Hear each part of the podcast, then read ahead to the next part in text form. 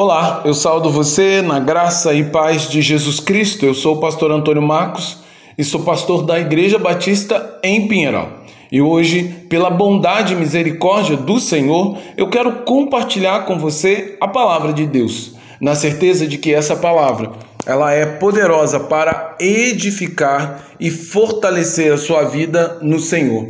Para isso, eu quero continuar refletindo sobre a história de Gideão, hoje no tema O valor imprescindível da unidade do povo de Deus, no texto que se encontra em Juízes capítulo 7, do 15 ao 17, que diz: Levante-se, porque o Senhor entregou o arraial dos midianitas na mão de vocês. Então repartiu os trezentos homens em três companhias e entregou a cada homem uma trombeta e um cântaro vazio, com uma tocha dentro dele.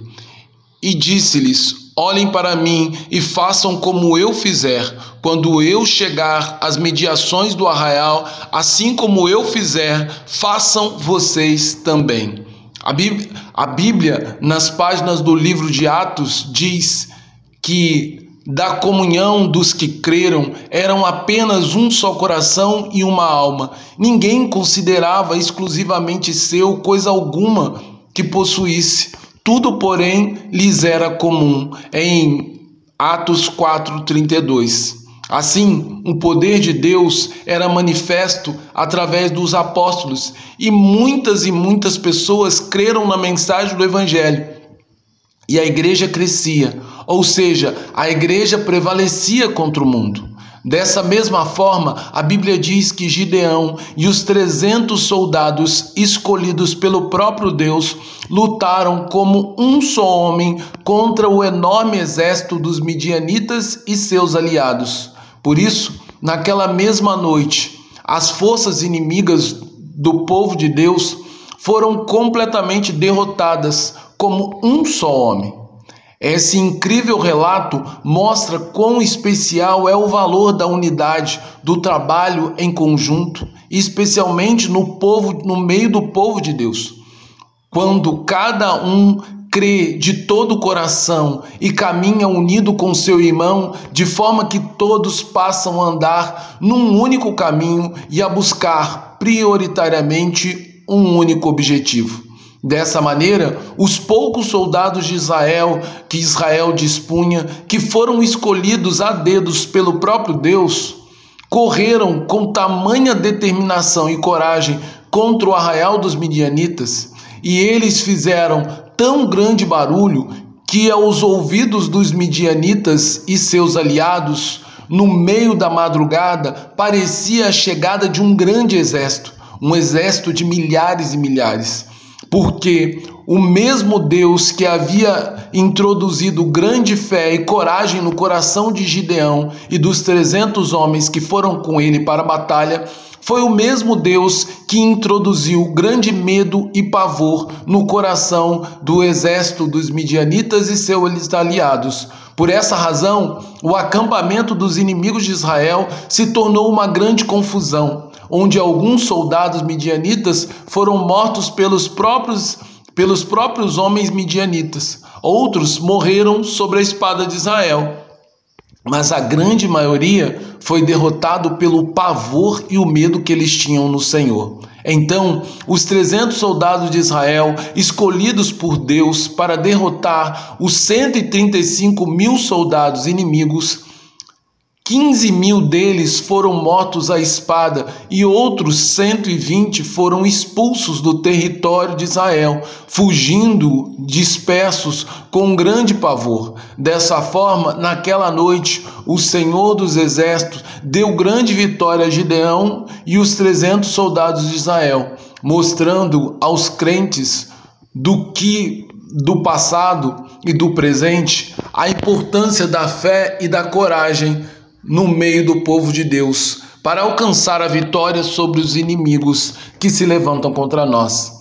Porém, ao meu ver, a grande lição dessa história é o valor imprescindível que o povo de Deus vivia em unidade, de modo que muitos se tornaram apenas um.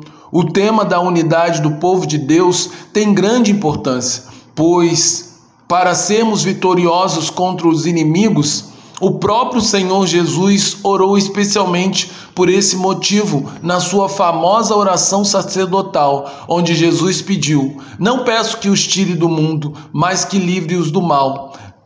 Não são do mundo, como eu também não sou do mundo. Santifica-os na tua verdade. A tua palavra é a verdade. E por último, Jesus disse: Não rogo somente por esses mas também por aqueles que hão de crer na tua palavra, para que todos sejam um, como tu, ó Pai, és em mim e eu em ti, que também eles sejam um em nós, para que o mundo creia que tu nos enviaste. Por isso, precisamos aprender essa importante lição. No grande combate de Cristo, não basta apenas crermos no poder de Deus e estarmos munidos do Espírito Santo e revestidos da armadura de Deus. É necessário também que, como Igreja de Cristo, possamos nos tornar um só em Jesus Cristo, vivendo a unidade que o Senhor tanto orou para que tivéssemos, para que nossa grande vitória final seja proferida contra Satanás e seus demônios, que não consiste numa vitória individual embora muitas vezes tenhamos lutas pessoais, mas este, mas essas podem e devem ser compartilhadas com nossos irmãos, porque unidos, verdadeiramente unidos, nós somos mais fortes.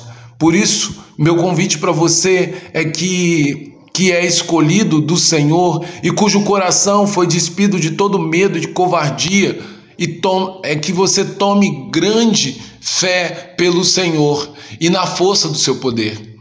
E que você possa andar em unidade de vida, fazendo com que aqueles que creem para fazendo com que aqueles que creem finalmente sejam um e sendo um possam triunfar em nome de Jesus, almejar a vitória que o Senhor já alcançou para nós na cruz do Calvário.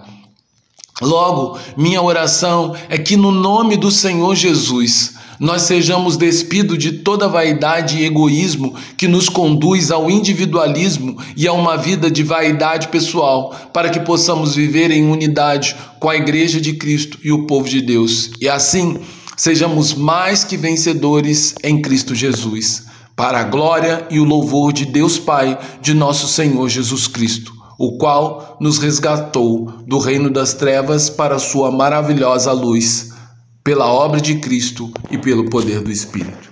Agora, que o amor de Deus Pai, que a graça sublime e redentora do Deus Filho e que o consolo do Espírito repousem em nós, de maneira que o nosso coração, a nossa alma e todo o nosso ser esteja unido ao Senhor e unido ao Senhor esteja unido com o corpo de Cristo, para que então possamos ter nossa vitória cabal. Em nome de Jesus Cristo. Amém. E amém.